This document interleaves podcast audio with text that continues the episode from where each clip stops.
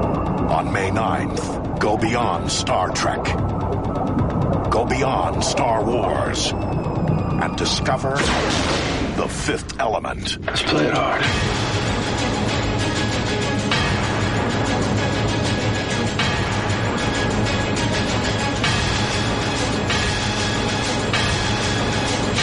Bruce Willis. The fifth element. Rated PG 13. Opens everywhere May 9th. Welcome back to the podcast, Old Millennials Remember Movies. Tyler, you're holding up your finger like you're about to sneeze. Nope. Okay, I'm your host, Angela Yoshiko, here with my co host, Tyler Wilson, who's wearing a nice and bright and loud Funko Pop t shirt with Green Goblin. Yeah, I mean, this is not like a shirt that I like, but it came in the box that I'm subscribed to, and I liked the pops that came, so you know, I got the shirt too. And as always, our three year old was interested in your shirt because He it's loves a it. giant cartoon character. He loves this shirt. Yeah, you're pleasing the three year olds out there. That's all I am ever. That's all I'm here for. Aim to please. So I aim to please. We are going to talk about a beloved movie that a lot of people have been asking for and waiting for called The Fifth Element. Yeah. So, if you just want to jump to that, you just keep pushing that fast forward button while we talk about what we've been watching recently. Okay. This is the part where it's like we're watching movies and TV. You should and encourage you want to stay people current. to.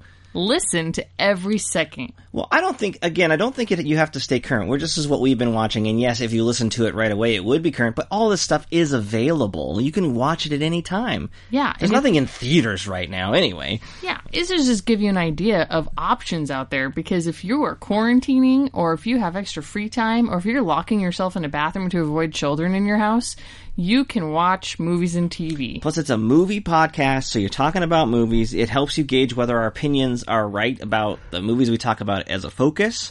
It is also it's a because we're a, a podcast.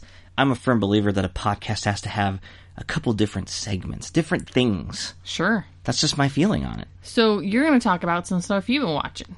Oh, am I? Yeah. Well, okay, I did uh, roll the dice on a free seven day trial of Apple TV Plus. um. Side note. Sidebar. Uh Uh-huh. huh. Has it been seven days and haven't canceled? it yeah, I yet? canceled that shit right away. Okay. I got it Just on- wanted to check in while we were talking about. I got it. that shit on day six because I.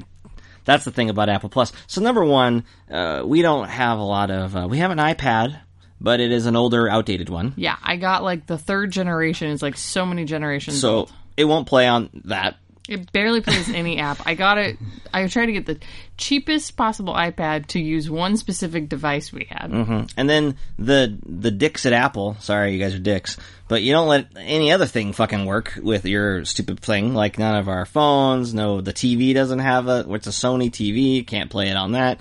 Can't play it on Android phones. Apple TV, you suck. So I got I couldn't get it to work on the Chromebook, so I got it to work on our like one of our computers, so I could watch. I I signed up because I wanted to watch the Tom Hanks movie Greyhound, um, and then I thought I would like see how what I would also want to watch on Apple Plus. Turns out not a lot because it's a lot of TV shows, and you know how I am about TV shows. It's a time commitment. Uh, baseball is temporarily back. we'll see how long it lasts. Uh, so, you know, I'm watching the Minnesota Twins play. So, you know, I don't have a lot of time to be watching TV shows. And, eh, you know, some of it, I watched a couple episodes here and there. I like that Dickinson show, but I didn't finish it. And then, I don't know. I just, I, I'm not going to pay four ninety nine for shows I'm not going to watch. You know what I mean? So I just canceled the thing afterwards. Um, but I did watch Greyhound with Tom Hanks. It is uh, a very brisk 90 minute World War II movie. He's a commander of a ship crossing the Atlantic. Uh, they have air support for a little while, and in the middle of the ocean, they have no air support, and that's when the German U boats come after them. Oh shit. So it is just a, a pretty much a procedural, a lot of nautical terminology. Uh, they're getting attacked. They're trying to block this because they're protecting the the supply run, right? They're trying to protect it. So they're b- protecting boats and attacking U boats, and it's a lot of just nuts and bolts uh, action. There's a- you know there's several characters, but Tom Hanks is really the only guy you Mm-hmm. even like know has a name, and that's fine. Like it's just it's 90 minutes. It's uh, an adventure film. It's what you call a, a dad film, you know, like a you know one of these dad movies. Yeah, like, hey, old millennial, you got a dad? He's probably gonna like Gonna, this movie. He's gonna like Greyhound, you know, like he like did he like Ford v Ferrari? Yeah, he's gonna like uh, Greyhound. Okay, It- that's it- actually good to know. I yeah. work with a couple older dads, and I like to make movie recommendations. And then, so you know that's this is good this to is a know. fun genre. Like it's you know like it's it's it's not a sub movie, but it has sub elements. So if you're thinking like McConaughey and U five seven one or Das Boot, there's some elements of that. Um, Can I rent this movie elsewhere? no, that's the frustrating part. You have to watch it on Apple Plus. Much like Hamilton on Disney, you can't get it anywhere besides Disney. Netflix things. Ne- Netflix will put things out on DVD, like Stranger Things and stuff like that, but not all their shows end up that way. So it's a little bit frustrating. Bullshit. Yep. I mean, now I can't recommend it to the old guys I work with because I'm not going to explain to them how to set up Apple TV. Unless it's, I mean, yeah, it was a little bit of an ordeal. I worked on the computer and I watched it. Yeah, some of the CG, it's a lot of CG because it's on the water and there's a lot of uh, boats, and I, I don't think they were trying to keep the budget down. So all the interior stuff is set and that looks really good. Some of the CGI I think is a little glossy and it ticked me out of the movie a little bit, but. Um, otherwise is is very thrilling, fun. You know, not, I wouldn't necessarily call it fun, but it was uh, ninety minutes of your life. It's pretty brisk and, and entertaining. So Cool. I watched that. The only other movie on there, other than a couple documentaries, is The Banker. Mm-hmm. And this is a fact based ish story about a couple of African American bankers in the 60s. They were like one of the first to like own a big bank and like uh, they kind of did it in LA and then they also did it in Texas in an effort to kind of provide loans for uh, people in the community that don't otherwise get loans. And so it's Anthony Mackie is the lead and then uh um, my favorite guy, Samuel L. Jackson. He is kind of the the second lead. He kind of helps him. He's kind of a kind of a well off guy that kind of helps Anthony Mackie get going. Nicholas Holt is the young white guy they hire as the front of the bank, so that when they go and meet with people to buy it, they have this white guy who can make the purchase. So I have to train him and how to Mm-hmm. talk because he doesn't have any banking experience. And so it's pretty entertaining. I don't know how factual it is. There was some issue when it came out. It was supposed to come out in the fall, in the winter, but then like the person who's a producer on the movie, who is like the son of the person, had some kind of accusation, so they had to like not release it right away. Ah, but then jeez. they took his name off and they released it, and so it just is on Apple Plus. It was their it- it's it's not it's pretty s- by the numbers, but the story's interesting enough. And from what I did read like, afterwards, it seemed like a lot of the elements were true. And so, I mean, obviously things are changed, but um, but yeah, I mean, good perform. I mean, you're watching it for Anthony Mackie, who's I think a pretty charismatic actor. Sam Jackson's obviously good. Nicholas Holt is good. So, I mean, I watched it. It was good that's what I watched. Um, and then the last thing I think, other than baseball, was last time I think I talked about Police Story One, yeah. and it was on my uh, my uh, cri- it was a Criterion. I had the two pack uh, on there, and then when you were doing our taxes, on so taxes were due July 15th, so I was doing this on July 14th at, you know, 9 p.m. yeah. So we both you kind of watched it, and I turned on Police Story Two, which um, you know is not quite as good as Police Story One, but I mean it's still got some great Jackie Chan Yeah. action in it. Uh, My probably the best is this playground fight where he's kind of fighting off a bunch of guys in a playground and just doing you know jumping through So cool. monkey bars and you know The swings, swings and the and- slide and and then the ending, it's got a weird villain guy who's like a, I don't know, uh, I don't even want to get into it. But there's like, you know, the ending fight is pretty good because he's like climbing up, you know, a, a stairway backwards uh, with his hands. So it's just kind of, I mean, it's some good stuff in there, but I mean, not as good as Police Story 1, but it came in a two pack, so Yeah. thank you. Thank you, Criterion, for giving that. to Oh, you paid for Oh, I that. paid for it. Don't get Yeah. me wrong. And I paid a lot, and I paid for it before they were like on sale during their like Barnes and Noble sale too. So, oh well. But it at was you. it was good. I didn't buy a lot of other things other than I I did buy the Moonrise Kingdom Blu-ray. Yeah, you I did. don't I have that on DVD and I really like Moonrise Kingdom. So, in fact, I wrote a thing for the one of the papers I write on. I finally did the best of the decade, and spoiler alert, I put Moonrise Kingdom on the list pretty high. Pretty high. because I like Wes Anderson a lot, and that was probably my favorite. of Been the a last while 10. since I've seen it. It's really good. I haven't watched it since I got the Criterion disc. Are you though. excited to watch it? Are you going to wait for me to watch it? I mean, I can say that I'm going to wait for you to watch it, but sometimes you just you make me wait forever. Oh, Aw. so I might watch it. Oh, it's because I'm too busy watching Netflix shows. Yeah, okay, so what Netflix show are you watching now, or did Uh, you just you watch? Mm-hmm. know what? So I was sitting here listening to you talk, Tyler, and I'm just like in my head, I'm thinking I can't talk about what I watch. You, Tyler sounds so good. He like knows what he's talking about. mean? he knows like the people's names. He says smart things. No, I don't. it's very intimidating. I called the Greyhound movie a dad movie, and I a don't banker know. is kind of true. You're what did I say? intimidating. Anyway, all I watch is garbage TV, and then I have garbage, unhelpful comments about it. But I have been watching, or I did watch in just a few days, um, a show called Cursed. It's a Netflix original. Anyway, it's uh, based on the graphic novel or whatever comic book by uh, Frank Miller and some other white guy, Okay. Tom Wheeler. and it's uh it's basically like a so you know I'm a sucker for like magic. Think we've established that. Yes. So this is like a kind of like a Merlin Arthur Sword in the Stone story, but not Is it about set Arthur. in the modern time, no, it's set in Oh, old, okay. oldie, olden times old olden time, the but ye ins- oldie times. Yeah, instead of focusing um, having the protagonist be Arthur, the protagonist is a character named Nimue, who, if you look in like the the, she eventually becomes the Lady of the Lake. But this is like before that, and there is like an Arthur character in the movie, but he's not like the traditional Arthur. is he a dick? He might become Arthur. No, he's flawed. He's he is a friend of hers. Been fucks her over a couple times So he's a dick bag.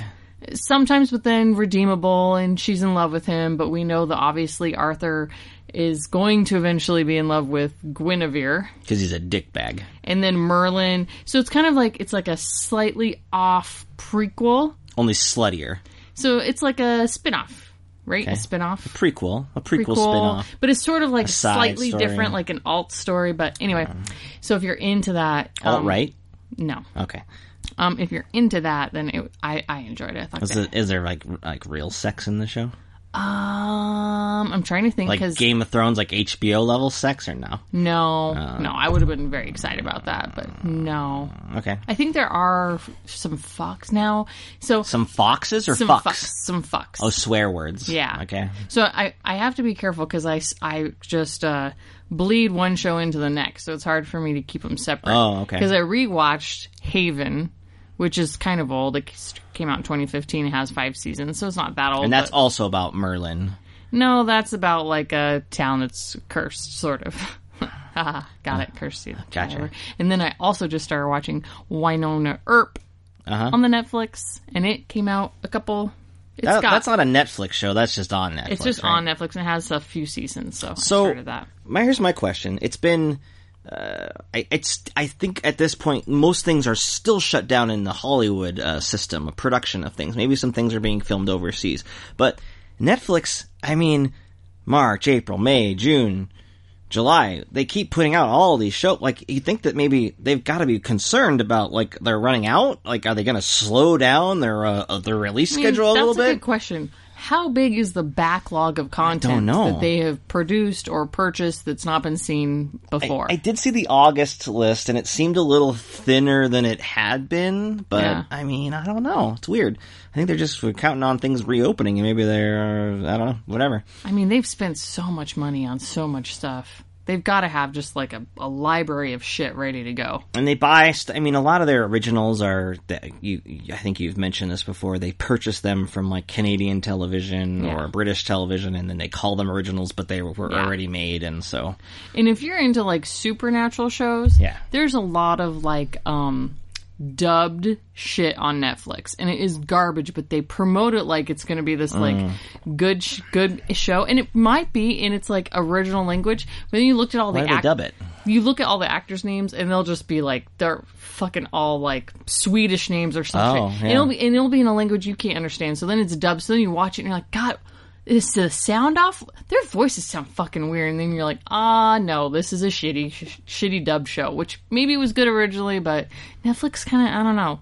It's happened to me a few times. I've watched one show all the way through that was dubbed, and I, it started just irritating the shit out of me by the by the end of it. Well, here's hoping all the shows that you like, which are the CW level shows, they're in, they film most of those in Canada, and they're doing a hell of a lot better with the virus than we are. So maybe they'll be back in production soon. Maybe. That way you get your shows. But I uh, know. Got to finish up that Supernatural. oh yeah, that's right. They have like a handful of episodes. That's And right. they're going to be done. Yeah, well, everything's everything's getting moved to next year, so who knows? Sadness. Okay, uh, you have anything else? No. Okay, so we're gonna talk about a little movie called The Fifth Element. Yes. Let's start with some high stats. This is the Some high part. stats? This is Yeah. the part of the show where we talk about the high stats. See, that's a segment that I was saying about earlier. Those segments. This is a segment. Okay. The Fifth Element is a French film. Y- Yeah, French product. Luc Besson is the director. Yeah. Directed by Luc Besson. That's what you just said. Mm-hmm. Yep. Produced by. No, we don't care about that. um, what, what do I usually say? Oh, it was released Mm-hmm. on May 7th, which we heard in the trailer in 1997. Mm-hmm. It is 126 minutes. That's a little bit long. Yes, but uh, we can get into it. It's a little bit long. There. Yes. Okay. we The can get into it. estimated budget is 90 million and it made 263 million. worldwide. Yeah. Yeah, but I remember it being a modest hit in the states. Um, it was moderately successful. This bad boy stars some of our favorite people. Does it? Yeah, Bruce Willis. Is he our one of our favorite people? Um oh, so you know Like what you're '90s era Bruce. you Willis, know what sure. you're going to get in a 90s Bruce Willis movie. That's true. Yes. You're going to get a white action hero. I, I know what I'm going to get in the 2010s Bruce Willis too, and I don't like it. But Yep. Um and then we get Gary Oldman. man, yep, we sure Who do. feels so young in this to me. Because I Well, guess I didn't I wasn't like 23 years. I wasn't consciously aware of Gary Oldman until I met you. Okay. So like, if he was in stuff, I wasn't like, oh, that's Gary Oldman. Whereas now I'm like, ooh, that's Gary Oldman yeah. because Mm-hmm. of you, because you're all Batman. Well, yeah, he plays Jim Gordon, but he's also been in lots of good things. You always point. and then out- he won the Oscar for a movie that I don't like. So Oh, what did he win for? He won for like that Winston Churchill movie, and I mean, it's fu- he's good in it, but it's Ugh. like not a movie. Who cares? Ugh. Darkest Hour, is that what it's called? Sure. Finest Hour, whatever. yeah. This Saw it movie once. also has Ian Holm. Ian Holm, who recently passed away. Hmm. Um, he was the uh, f- uh, Bilbo Baggins in the original, uh, or the first three, the actual Lord of the Rings trilogy, before Martin Freeman took over that role, Mm-hmm. obviously for the prequel uh, movies. And Chris Tucker, Chris Tucker, and then uh, Mila Jovovich is Mila the Jovovich. is the other kind of sort of lead of the movie. So yeah, this was like her first movie ever. Yeah. And she had some. Oh, yeah, you'd mentioned some relationship drama with the director and Mila Jovovich. I don't know if or- it was drama. It's just, I mean, he was married to to the lady who plays a character in the movie, the blue alien lady. the blue singer alien, opera lady singer, yeah. He was married to her. She he married her when she was super young. Yeah, we don't need to get into Luke. Do we need to get into Luke Besson's? We sure uh, don't. So then she's like 25 during the movie. Um, he divorces her during the movie Yeah. and marries Mila Jovovich He during definitely, the movie. he definitely has an eye for Mila Jovovich in this movie. That's for sure. I mean, who doesn't have I an know, eye for but her in this he movie? is filming her. Well, that's true. Like, it is. Well, we can get into that. okay. So that's your high stats. Okay, so uh, we also have a segment on our program called "What Do You Remember." What do you remember? We write what we do is before we start the movie, we write down what we remember about it. If there's if it's, it could be a plot thing, it could be some memory of seeing it. It's mostly a competition to see who can remember more or who can be the funniest, and Tyler always wins. I don't always try to be funny. I just am trying to either if I have something that's you do. specific, Yes, you do. You try to be funny. not funny. Shut up. Okay, I'll go first today because winners always go second, and that'll be you. Okay. Are you ready for what I, I have a lot of grammatical errors in mine. That doesn't got a good start. Well, you write it on your phone. Sure do. It is insane to me how much you write on your phone. If I had to write that much on my phone, it'd take me 26 minutes. I've written news articles on this phone. I know you have. okay, here we go. Uh-huh. It's the future. I got that part right. Yes. There's flying cars. I also got that part right. Uh, Bruce Willis is there, and when Mila Jovovich falls into his cab, he's like, What? and he can't understand what she's saying. But then it's revealed he has to basically save the world by helping her because, wait for it, just like in Frozen 2, she's the embodiment of the fifth element. And she has to do something to stop the other elements from destroying the world. Ah, or then there's some bad guys and stuff. I don't know. But this movie is awesome. Now I hear that there's a documentary series on Disney Plus about the making of Frozen 2 and it is surprisingly like honest about the trouble they had trying to break the story for that. And I wonder if we should watch it and see if anybody's like they were having trouble for 2 years and someone went home and was like, "Hey, I just saw the Fifth Element, guys. What if she Elsa was the Fifth Element? Yeah, because like water gets cold, and that could be like another It's element. different. This is a different type of element. There's not Yeah. ice. I think that's a little bit of a cheat in Frozen too, frankly. sure, but you know, Frozen Two, she's the fifth element, and this is the fifth element. Yeah, I know. Odd, right? Yeah. Um, okay, so I wrote Bruce Willis is a cabbie in the future. Correct. Corbin Dallas multipass. Correct. And he has to protect Lilu, Mila Jovovich, who is an element alongside four rocks that could snuff out the universe or something if weirdo Gary Oldman gets a hold of it. There's a space cruise, and Chris Tucker as a loud DJ, radio DJ, and an opera scene with a blue alien, and Lilu Dallas multipass. Your details, like how do you remember her name? because I okay, well, as you can tell by me writing multipass twice in this, uh, this was a movie that I very much enjoyed back in 1997. Uh, I saw it in the theater, but then also it was one of those that like number one, I had it. It's one of my oldest DVDs. Obviously, had it right away.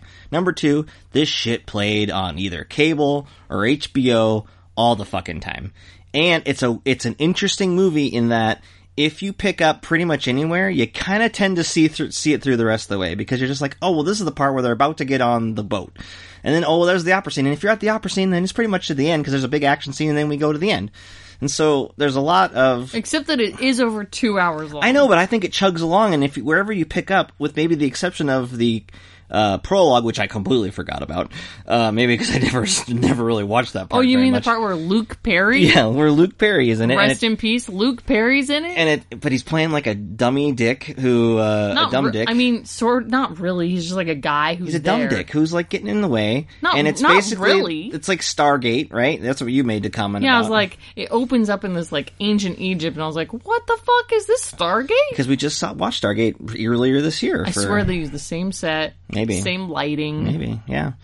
Um. So I just other than that, I think the movie because then you know right away you get pretty early in the movie you get like the flying car chase sequence, which is not very long, but you get that, and then.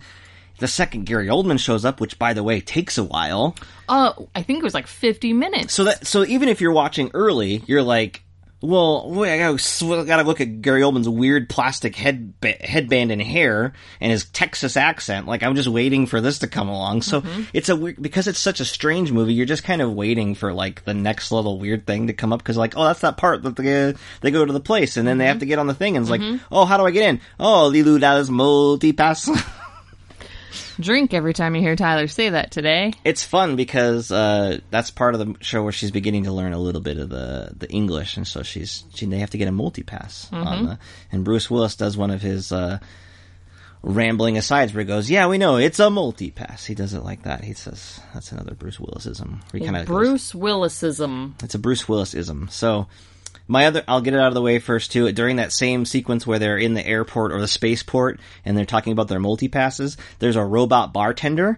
That's also my favorite part of the movie because he just sits there and then every in in between a scene that's happening, he'll just go, "You want some more?" And he does it like three times, and I Heck l- yeah. and I love it. Yeah, you do. You want some more? so good. We Lou Dallas multi pass. So good. So it doesn't matter what I think about the movie because those are the things that I like, and I can watch the whole thing just to get those elements. The whole thing? Because right when this movie started, Mm-hmm. and I quote, here's Tyler.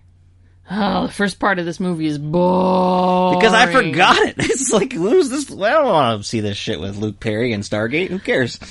So boring. I don't think even when I saw this, I even had an idea who Luke Perry even was. I didn't watch that show. And then, and then the dark crystal aliens pop out. They do. They look like they're like more robotic versions They're of like the Dark armored, Crystal aliens. armored up. The nice Yeah. ones. So, what I like about this? Well, do you have any memories of uh, when you first saw it, or Nah. do you think you saw it before prior Uh, I to don't me? know. You always ask me this. I don't know why we have a podcast.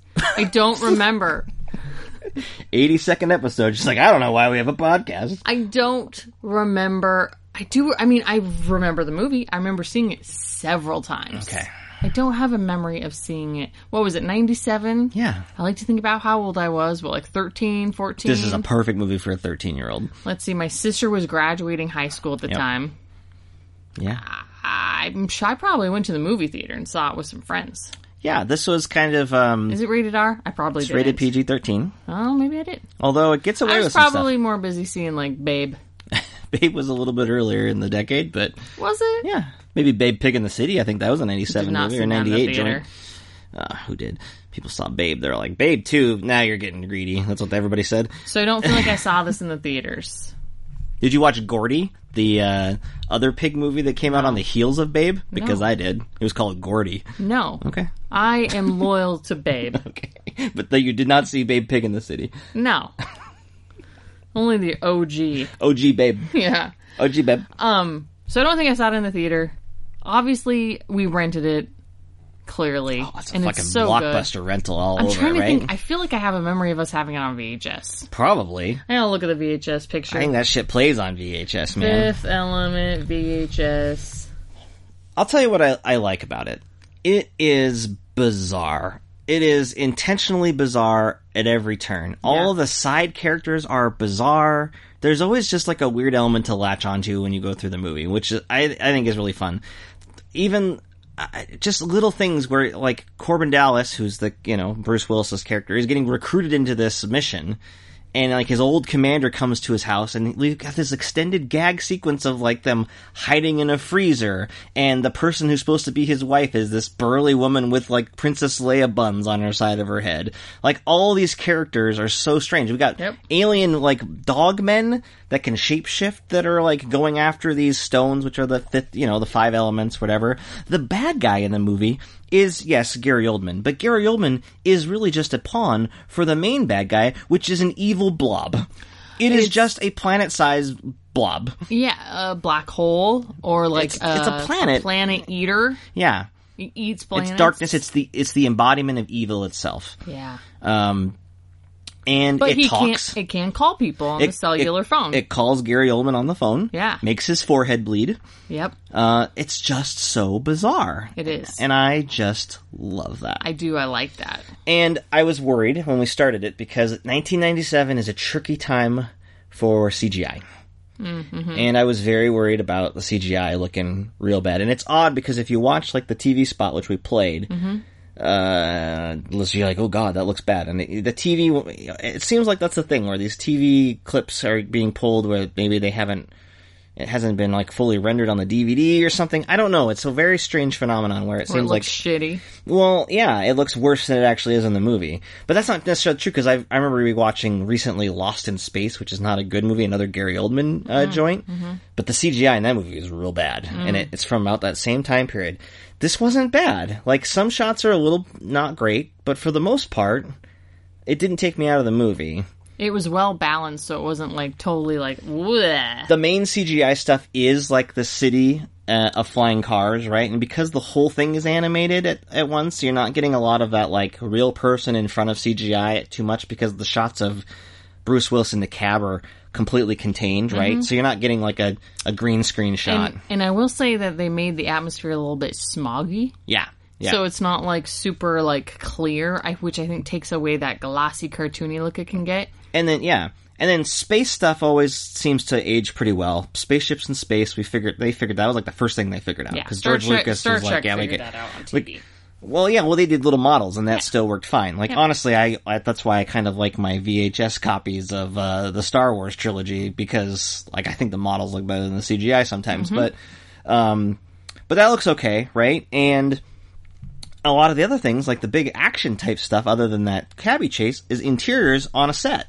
Um, the big kind of gunfight of the movie, which is on like the space cruise in Flost in Paradise. um, oh my god! Why, how do you? What, what the fuck?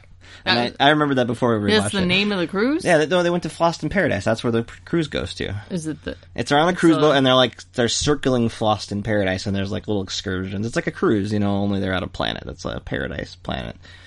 You watch this movie a lot, didn't you? I did. I liked it. Um, and then uh, what was I saying?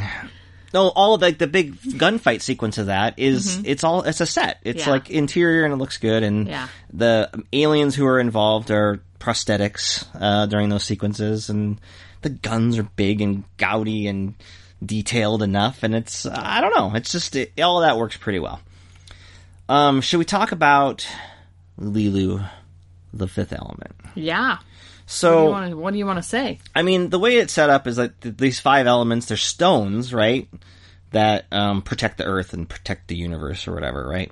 Well, they there's a, a plot to get them right They they seemingly are taken, but they they're not. There's a lot of uh, back and forth and secret plays, whatever. But she is the Fifth Element, and she of only a few cells survive like this this attack on the thing, right? So they build her out of these cells in a a, a tank or something like that. It's like a little cryogenic tube, right? Yeah. Another weird character is this doctor Yeah. who's like they keep cutting to this weird looking doctor Yep. who's like and he's the one who's like she's perfect or she's a perfect being Yeah. or whatever. So that's what I was going to talk about. And I remember so it's PG-13 and I was always very curious even from the beginning as a however old I was, a preteen or a teenager when this came out, how the fuck did this PG-13 get away with uh side boob Mila Jovovich in that tank? Whew, and she's looking good. Well, she- and she's like writhing. Yeah, and she, but I mean, so there's like she's laying flat and she's completely nude, and it, like it's not like a close up, but it's just like, gee, like how'd they get this in the movie? I don't because it's not sexual because she's being built because she's laying there. It was that one, and I always never understood how. Uh, Titanic got away with Kate Winslet being nude in that movie. I never understood that at all. Like she's posing for art, so they just were like, "Yeah, okay, it's cool." But like any other movie, I don't know. Like they, I think he paid someone off to get that one, frankly. But um, but then they cover her in those little um, Bandages. bandages, and that's just like the iconic look of uh, Lilu, right? She's just got these like bandages things, and that's how she breaks out, right? But the whole movie is this thing where everybody's commenting on they're in awe of her. She's a perfect being. My question to you, as a as a female, Oh, I am a female. Last time I checked. now I have some thoughts on this, but I am not. I'm not. I haven't made up my mind. Oh, okay. I probably haven't either then. is this kind of like a weird thing where we're objectifying her too much or is she like is it okay because she's meant to be like an all-powerful perfect goddess being discuss I, I just need a moment of silence there. okay Um, no, this is just no. It's let's not make it like like bigger than it is. okay They're like, how can we get away with having her be super naked Mm-hmm. and super hot and and use her sexiness to sell this movie? Mm-hmm. Oh well, we'll just throw in a line where it's like she is the perfect being. there's several lines of this right yeah, everybody's in awe of her I, I don't get it. I don't fucking get it.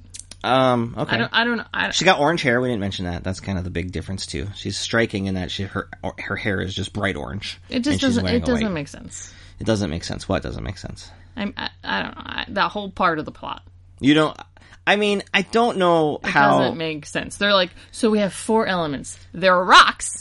They're represented by rocks. Yeah, they're rocks. That like at the end of the movie, you have to like do the element Mm-hmm. on the ro- on the special rock to make it shoot lasers out of it. Mm-hmm. You know, you got to blow on it for wind. And then this magical fifth element is just some hot broad. Well, that's what I was Like, saying. What the fuck are we doing I, here? I, and I was trying to pay attention to this part of the movie more than I usually do because I was because right, but there is some explanation when they're building her, and this whole thing. I'm like, well, there's only a few cells that survived, and there is like this very brief like mumble mumble mumble explanation of why she's like turned into a being, right? Because it- it's not that way in the beginning uh, when they're lining up all the elements, right? So it's but there- unclear. Those, so there's some brief. There's some like it's it's like uh, under the. big But here's like well, but here's Mila Jovovich getting her side. They're like, boob. you don't care about the why. Here she is. I kind of like that though because it's just like eh, it doesn't matter. doesn't fucking matter. and yes, it, it makes sense now that you say that Luke Besson ended up like dating and marrying or going after Mila Jovovich because you can tell in the movie that he's just like it. The camera is enamored with Mila Jovovich in the Yeah. movie. And so, er, therefore, obviously, Luke Besson was enamored with Mila Jovovich in the movie, which I guess is fine, but there it is. It's definitely got some dated elements in that regard. Yeah, it's- uh, you don't want to think about it too much. Okay.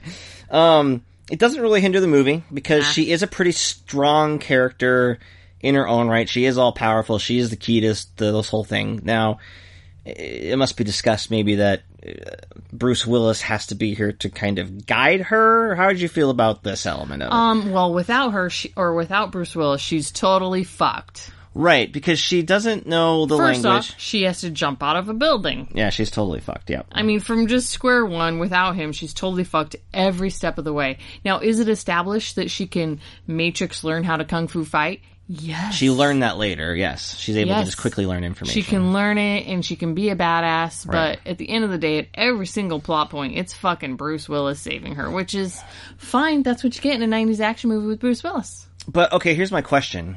She gets shot at one point on the cruise. She fell from the cab. And she's injured, but is she at risk of ever dying or is she just like does she self-heal? That's not explained later where after she's wounded. Well, I mean, that's a good question because isn't she a fucking perfect human or a Right. perfect being? so that's my question is like wh- what happens if he didn't hit the cab? Would she just fall to the bottom of the, the city and then just like shake it off and like No, she's on her seems, merry way? She seems very murderable. she seems murderable, you think? Yes. Okay, but what happens then? She could barely walk after she got shot, and then she like passed out and barely got woken up enough at the end, by the end of the movie. that's true. Okay. Well, She's definitely murderable. she's murderable. That's All why right. they had to put her in the pod at the end to heal her up. Oh yeah, they put her. They put her and Bruce Willis in the pod together, Yeah, so two they for could one. bang. Two for. Yeah. It's good to know in the future we can be healed and fuck at the same time. Well, and you know, they this is this is a very common thing in um, i- in sci-fi. I think th- even a, a more recent example is like in Prometheus when uh, new member Pace has to get like she has to like self heal herself. Well, they have that self healing machine. It's really the only good part of that movie, yeah, honestly. it's a good scene. Um, well, but she's got the alien inside of her. She has to like um, Program the mach- the robot to surgery it out. But it's what I, the detail I like in that scene is that it makes a point. It's like, oh, it's not calibrated for women. Yeah. which I think is a great like So just she has- comment on Yeah. that in general. It's a good. I love that scene in that movie, and the movie is, mm, but Yeah. um, that scene's really good. But anyway, that I mean, that's obviously later than the Fifth Element, but it reminds me of that. Um, let's talk about. I just I know. So we're talking about kind of things that are kind of like dated about the movie, but I don't know if it's. Yes, it's a Bru- it's a '90s Bruce Willis starring vehicle, so he has to be the hero. He's got to be the reluctant hero. Hero. He doesn't really want to be a part of this. He's getting harassed. He's losing his job. Um, he used to be a marine or whatever, a space commander or whatever. Everybody's dead in his command or whatever. It's all these really brief asides that that they talk about. Um, so you know, it's just it's a very typical Bruce Willis thing. But I mean, it's right in the Bruce Willis zone that you like. yes. He's quipping. You want to play soft? We play soft. You want to play hard? We play hard. Mm-hmm. Something like that. Um, he, you know, looks good running around with his gun and the, the ship. Um, yeah, it's just, uh, it's your classic Bruce Willis elements, what you like. Mm-hmm. So, What a couple about? things. Oh, yep. Go ahead. So, Gary Oldman, we mentioned. Yes. I love Gary Oldman in this movie because it's delightfully weird, and I I really like when it's kind of like when directors let Nick Cage just do whatever. They're just like, "Hey Nick, whatever Just you want to go do, for it." go for it, buddy." And then he goes for it. Mm-hmm. I love that. And for whatever, I, and Gary Oldman, I I think is an actor who you know, maybe he gets to do that all the time, but for whatever, if this, I don't know if this was his idea or if it was the movie's idea, but holy shit. Because the, his lines of dialogue are not necessarily strange, but like, it's the choice of the look and it's the, the Texan accent that he has. It's just so bizarre and wonderful. And it, but with the disappoint, and I was trying to figure out if it's, it's by design. He's not in the movie very much No, he's really not. it takes a while for him to get in the thing, and then he's he's there, and then he's gone, and he's not really he's not really part of anything. Like he No. shows up um, to go after the stones briefly, gets them, realizes he's been tricked, goes back on the ship, and then is promptly blown up. like he doesn't even have anything to really do other than on the sides. And so I I like that, and I wonder if it's it's a it's an intentional smart choice because too much might have been not great I I agree. it's kind of like in the professional. I don't remember him in that. He is really, really over the top as a villain in the professional, but he's like only in the movie for twenty minutes. like it's in the beginning and then he's gone. That's what you want. You just want a little salt and pepper. You don't want it fucking doused in that shit. Okay, You so just spice it up a little, but not too much. So it's delightful. It's a great choice. There's this sequence that predates Iron Man where he's like selling the guns to the the aliens or whatever, and it just reminds me of like again, it's a later movie, but he's just like explaining the guns uh, and showing off all the the weapon aspects of it. And I like that because it's detailed because we do get to see those guns being used later. So it is kind of this little detail like, oh, we know how that thing works. No, don't push that red button because it's a self destruct. Why is there a self destruct explosion button on this gun that's so easily touchable? in case you get trapped and you gotta fucking blow yourself up. It's right on that outside, easy to touch. Yeah. Seems. Yeah, in case you're on your you're about to die, you don't want to have to like insert a code and flip a thing. Yeah. If you're about to die, you just want to be able to barely touch it as your last dying breath. Mm-hmm. See. Yeah. So then the other weird performance, and I'm curious to know your thoughts on this because he doesn't show up until the second half, maybe even a little bit later. It's Chris Tucker. Mm-hmm. He's this radio DJ. They've created a front where Bruce Willis and Lilu have won this contest to Floss in Paris because they got to get the stones from the blue opera singer. And part of the deal is that he's got to be on this crazy radio show. And the first introduction of Chris Tucker in this movie is just like if you think he's loud in any movie, this is Chris Tucker at his loudest, just biggest character, rapid fire yelling. What were your thoughts going into the, this time, that first scene, and then what happens later? Well, first I fucking hated him, and I was like, "Oh fuck, I do not remember this. Oh fuck, this is gonna be shitty." But then, as the movie went along, Mm-hmm. it he subdued a little bit, and I grew to like and like it grew on me as each scene went on, and I liked him more and more as the movie went. I think it's a bait and switch. Yeah. I think he's intentionally really obnoxious in that first sequence and really over the top because he is actually kind of key toward the big action f- gunfight in the middle of the thing where he's Yes. just kind of in the middle of this and he's trying to get the stones. And because he's putting on such a front of being like this rapid motor mouth who's hypersexual and all this other shit, right? And he's got big giant clothes, dresses and stuff like that. It's a little bit androgynous, which is I think kind of interesting for 1997 Yes, very. but then like the way that that is turned on its head because he is just terrified and he's trying to be helpful and he's trying to do like he kind of like he latches on to Bruce Willis Corbin Dow he just calls Cole Corbin Corbin Corbin Corbin Corbin Corbin oh my god Corbin oh my god and the way that he latches onto him like a child Yeah. I find to be delightful and I Yeah. think it's it it works because you just think of him as this obnoxious character then all of a sudden you're like oh no protect him this poor guy like he Yeah. Mm-hmm. doesn't it's all just this made up uh, thing, right? And then yeah, I think he's just like the key to the entertainment value on that fight, and then like kind of as the mo- I mean, there's not he much in the movie end? after that. Yeah, he goes along with them, he's all the way to the end, isn't and he? he's just like, oh, mine's broken, my rock's broken, and It's like, I don't have a match. I don't have a fucking match on me. yeah, and uh, I just uh, so it it works really well, and it's actually a really good Chris Tucker performance. I who I think is an underrated actor. I think we see we remember him as kind of Rush Hour, and I think he's kind of good in those. mov- ah, Maybe not the third one, but uh, or the second one, but you know what I'm saying. Like Yeah. I, I think he has the ability to do actually do some good work. He remember he being pretty more like more subdued in like Silver Linings Playbook and stuff like that. He occasionally does other things, but I uh, yeah I like I like his performance quite a bit. Yeah, it becomes very entertaining without being obnoxious. Yes. Now, let's talk about the Luc Besson's defining scene of the movie, which is so weird. it is after the spaceport scene, and there is this cross cutting, that, or I don't know, this was the way he decided to really be like a quote unquote artist in the movie. I'm looking at you with questioning eyes because I'm like, what scene are you? You'll talking remember about? it's when they're taking off and they're cross cutting between all of these characters. And it, it does this a few times where we get fake outs of where the stones are, and we cut cutting to Gary Oldman or to another character who is like, or when like g- she's Gary Oldman's thinking he's going to get the stones, and then it cuts to Lilu like laughing hysterically because like she's telling the priest Ian Holm that no, no, no, we like moved the the rocks and blah blah blah. So it does that a lot. But the main sequence is this part where they're taking off. Ian Holm is sneaking under into the the wheels.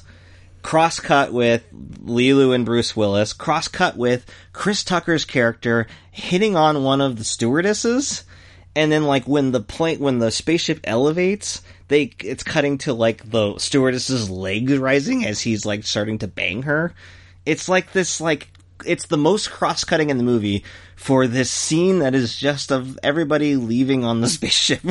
It's fucking weird. Yeah. I mean, I guess I didn't take note of it as much as you did, but it is fucking weird. so there's that, and then okay, I, I was lying a little bit. The other, the main sequence I think is obviously the opera singer, which uh, starts as kind of traditional opera, then a beat drops in, and that is her singing with a beat under it with Lilu beating up a bunch of aliens through a crosscut.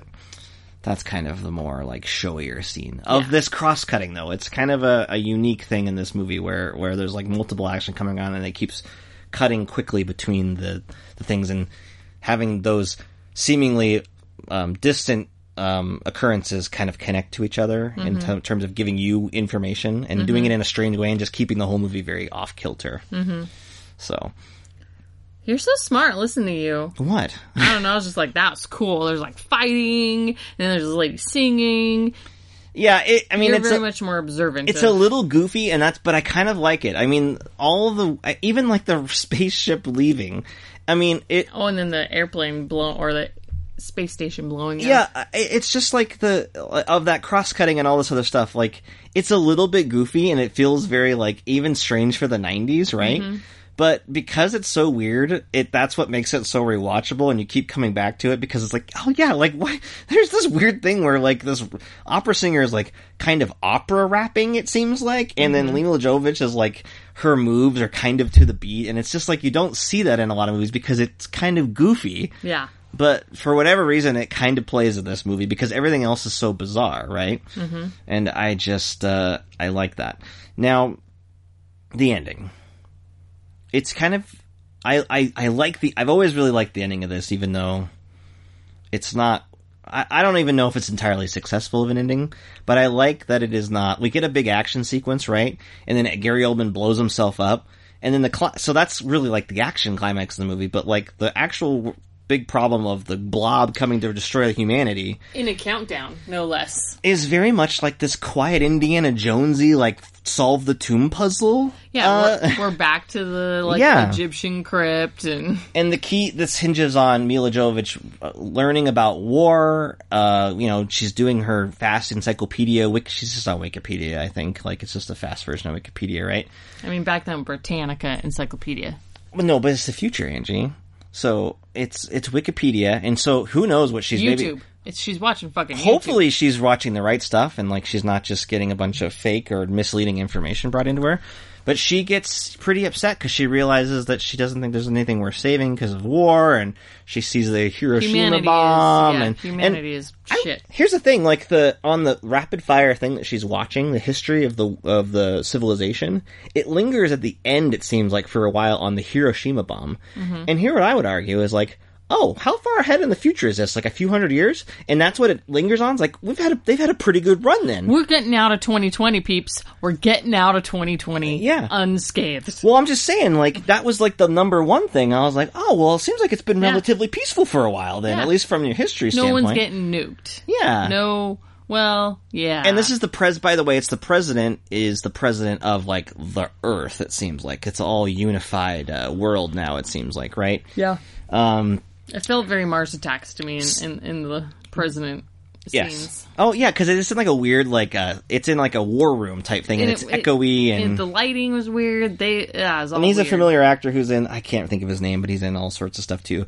Um, and yeah, so but it ends with this like where she, Bruce Willis has to essentially convince her that, um, you know, this is Humanity is worth saving. and because I, I care about you and I love you. Like love is the thing that ends it. And it, I guess so. Yeah, when you when you say it out loud, it's like oh, it's kind of a dumb ending or whatever. Fucking dumb. But for Tyler. whatever reason, I like the the music that plays is really quiet. Like after that loud, loud, loud, loud, loud, this movie slows down and we have like a little thing with like Indiana Jones rocks, and they're trying to figure out how to do stuff, and he's just trying to like convince her that like that, you know this this is worse. It's just a very quiet ending to a movie that is very gaudy. And I kind of like that. I like how it just decides to subvert its own expectations again. it's a little annoying. you don't like it. Well, I mean, it's just you know, she's like this all powerful being. She ha- she becomes a weapon that can bring light to all the darkness and eliminate it. And this all hinges on on fucking Bruce Willis convincing her that he loves her. They fucking known each other for six hours. Like, get out of here. We could have been lying exactly. just to like make her feel better. You know, he could have just been lying. like that's stupid. I think he cares about her. No, I, I don't doubt his um in fact Affection. affection for her, but Yeah. like the fact that all all humanity's you know survival is gonna you know rely on this one moment is fucking stupid. I mean, I would say that it's silly, like a lot Oh, of this. The white man loves me. Okay, I'll save the entire world. well, I think it's it's it's silly, but the silliness goes with the whole rest of the movie, and it's a different uh, flavor at the mean- end, which I like. I just like the flavor. The- I like the change of flavor, if you will. E- And yes. they don't know each other, but there's so much shit that happens in this movie that you kind of forget that they've only known each other for two days because it's And just that like, she oh can shit. like oh, she can't can't barely even speak English. well, she can speak a little bit English. She needs to learn more. Yeah. She's very charming. It seems like. Yeah, I guess maybe, maybe, maybe. Mm-hmm. I didn't buy the chemistry between the two of them. Well, I mean, there's that because Bruce Willis has got like this bleach blonde hair, but he's still like already aging. You know what I mean? And Mila Jovovich is what, like 21? Also, theory Mm-hmm. Bruce Willis didn't bring the chemistry in fear of the fucking director. Well, Bru- yeah. I feel like the director has chemistry with her. The Oh, for camera sure. and her have Oh, yeah. a lot of chemistry. right. Bruce Willis and her got nothing. I think the the movie's coming down on like everybody loves her. She's lovable. She's a perfect being, so you have to love her. So it doesn't matter if you've known her for five minutes because they're all ogling her and I mean they all they everybody turns away when she's just randomly undressing, which I guess is nice. They're being respectful in that regard, but they all are making comments about like, "Oh my god, she's perfect." So I think the please. movie the movie is coming down on this idea that like, well, of course she loves her. but Why why wouldn't you love her? She's perfect. I think that's what it's trying to say. But yeah, I mean, they haven't known each other for what two days or whatever. Um, but they get to bang in that cryogenic tube. So I mean, I guess at the end of the day, it's fine. Every movie doesn't have to like d- do justice to the world, but uh, it's stupid. I enjoy it, but it's stupid. The ending is stupid. well, th- I mean, you could. I think. I think people could argue uh, there would be a fair argument that the whole movie is very stupid. Oh, the movie's But- very stupid, but it's fun and enjoyable. but it's weird and it's using like kind of classic stories with it with this, this weird backdrop that i i appreciate so there are classical elements to it you could say cliche elements but there's so many weird things that are going on that it just kind of it, it adds to something right and i like how the movie changes what it is every 20 minutes i like that i like how the first 20 minutes are not like the next bit with the future cars because really don't get any of that after that. And they advertise the movie on these future car scenes, right? But then it turns into like this like weird comedy of people moving around and getting onto bo- it's just uh, cruise boats and stuff like that. Then you get like a gunfight with monsters. Oh yeah, the best part of um, uh, let's talk real quickly. The best other line in the movie is when like they're trying to. Uh, negotiate or whatever with the bad aliens and they say bruce willis oh you can be in charge can you just go and take care of this can you negotiate so he walks in there and just shoots the main guy in the head he's like That "Any-" was cool. and he's like anybody else want to negotiate which is a very 90s bruce willis line Yeah, but I liked it. because it works because it's bruce willis bruce willis can deliver those lines Yes. It made me think of another movie we're going to talk about in the next episode. soon to talk about that's right that's a teaser for the next episode Yeah. that line is a teaser for the next episode Yeah, it is. it's a movie starring christopher plummer Well, because there's a guy in charge, right? The leader guy, and he's all shaky and scared. And then Bruce Willis is like, "Oh, I'll, I'll, I'll go talk fine to i'll him." go take care of it right so yeah Love it.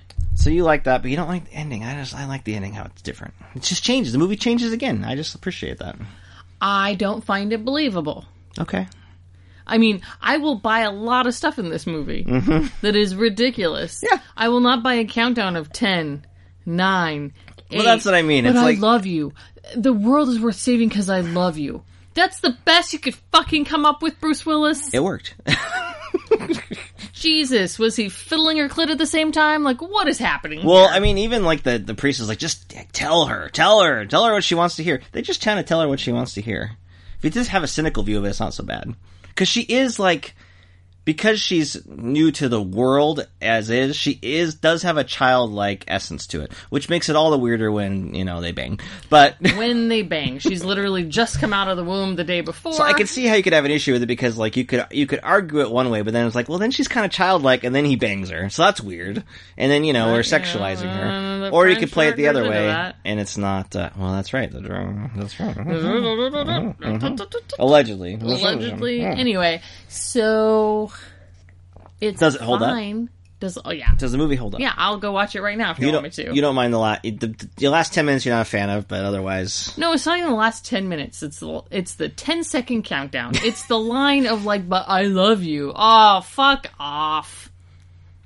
he should have just been like that opera that song was pretty, wasn't it? That's worth saving. She dead. Why don't I you mean- save her? She's got kids. I guess the real Hmm. the the reality is there's no one line that could convince someone in a moment after they've seen genocide. it's a little bit of an attempts. artificial, like uh, unnecessary countdown element, right? Yes. it doesn't need to. They could there could have been another easier way to to prevent or to you know because the time the, the the countdown's already happening, right? Mm-hmm. Do we need her to have to make a emotional decision in that moment? I don't know. I would say maybe she, that hasn't quite been earned in the movie. No, it's just another opportunity for white Bruce Willis to save the day. Did you say white Bruce Willis? Yes. Was- Are you saying that he is there a black? there are Bruce other Willis? characters that could have saved the day. like Chris Tucker. Yeah. he does kind of save the day. He could have saved the He day. did because he was the one who was like, "Oh, oh, I just breathed on my rock," and that's how they solved the riddle because he Wow. was able to breathe. That on was it. more interesting to me. Well, I know because Chris Tucker's the- he. That was he, some uh, believable shit. He steals the movie right when Gary Oldman is about to be gone. Chris Tucker comes in to kind of steal the movie for you. So Yeah. I don't know. I just uh, because it's such a bizarre movie, I I will just continue to have affection for it. I mean, so. I still have a lot of affection. I just have to bitch about something, so we have something to talk about. We have to bitch about something, so we have something to talk about. That's what podcasts are for. Oh, okay, got it. Formulating some some hatred of something so you can argue with someone. We about could it. just agree. No. We agreed on plenty. oh, yeah, we did agree on plenty. We agree that Mila Jovovich is good looking. I I don't think we. s- I, geez, you're such a sexist. I didn't say that at all. Well, but we do agree on that. You know my favorite Mila Jovovich performance.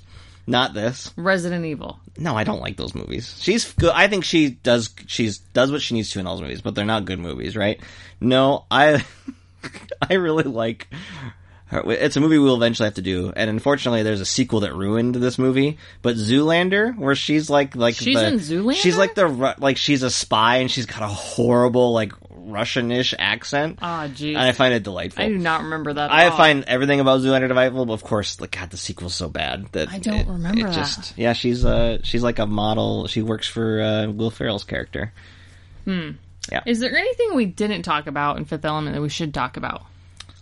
I don't know. I mean, it, it's such a weird movie that you could spend three hours going through the, the plot and detail of it. But I mean, I don't know. I, I just people should just soon watch it. I, I I like to do that when it's a movie that like people won't watch. Whereas a lot of people are like, oh yeah, The Fifth Element, I should spin that, and they'll probably be, be entertained by it. So Because it's still good. It's got that. It's just yeah. It is like when It I think has of like some mm-hmm. su- 90s summer blockbuster when I was like 12, 13 or whatever. This is like one of those that Yep. was just like, yep, this is this is right on Well, the this when is you the zone. said let's do some blockbusters, I was like, are we gonna fucking do Fifth Element? Because I've been waiting because I love this movie. and it and it's weird enough that it, it, it's not just like a typical blow 'em up thing, and it's a movie that we don't get anymore. I- It's all superheroes now. Luc Besson just a couple years ago tried to do this again with a movie called Valerian. yeah, so I was reading something where he was doing an interview and he talked about how he was kind of disappointed that in the time that he made this movie because everything that was blue screen at the time was so cumbersome to make. Right. and how he was you know s- disappointed and that how he would have so much fun doing a futuristic movie with today's technology and he must have had that interview before valerian Mm. So but- then he made so he Valerian. gets that chance and i fucking hated that movie We saw that in the theater, and we were very divided on that movie because I found it to be bizarre and weird, just like The Fifth Element, and I enjoyed how original it was. ob- Obviously, acknowledging that some of it, it's not as good. It's certainly, certainly not as good as the uh, Fifth Element. uh, it died in my mind with the shitty casting the lead of the movie is pretty bad. Dane Yes. DeHaan is fucking miscast. garbage i've seen him i feel like in other things yeah, he's also he's- Ah, like Green Goblin in the s Amazing Spider-Man Two, and he's also not good in that. He can be good, um, but he's not good in No, it was But I terrible like casting. it's. I like the bizarre aspect. I I feel like you and I should try to give that revisit movie it. another try. Mm-hmm. Probably now since we watched Fifth Element, it'd be a nice follow up. because I remember just being like, and he also made like Lucy with uh, I did like that. Scarlett Johansson, which is another weird Is movie. that the goo one? no, that's Under the Skin, which is a far better movie. Oh, okay. Which that's one really was good. Lucy? Lucy is where she's like, uh, it, it's weird. It's a Did I see it? yeah, you probably saw it. It was a big. It made money. It was a big gold hit or whatever. It has a weird, bizarre ending. She's like coming super powerful or whatever. Under the Skin is where she's an alien. Yeah, no, that movie that was movie's great. good. No, that movie's amazing. Um, Oh, I was thinking of that one. No, okay. that's not that good. Gee, Lucy, it's fine, and I think the ending sucks, but um, it's weird, and I like how there's. You know, I do like whatever Luke Besson has done in his, I don't know, whatever allegedly, Personal allegedly. Um, I do like that he's a little bit bizarre. He's very. I guess it's, is it just because he's French? I don't know. Is this like It's a the- French it's a thing? French thing, It's for a sure. French thing. Is this like A all this little weird bit. stuff? Yeah. It's got to be a little bit. Anyway, yeah. So there you go. The Fifth Element. That's all I have to say about it. Go watch it. We had it on DVD. We have it on DVD. Yeah. All right, guys. Thanks for listening. This has been an old millennials remembers movies.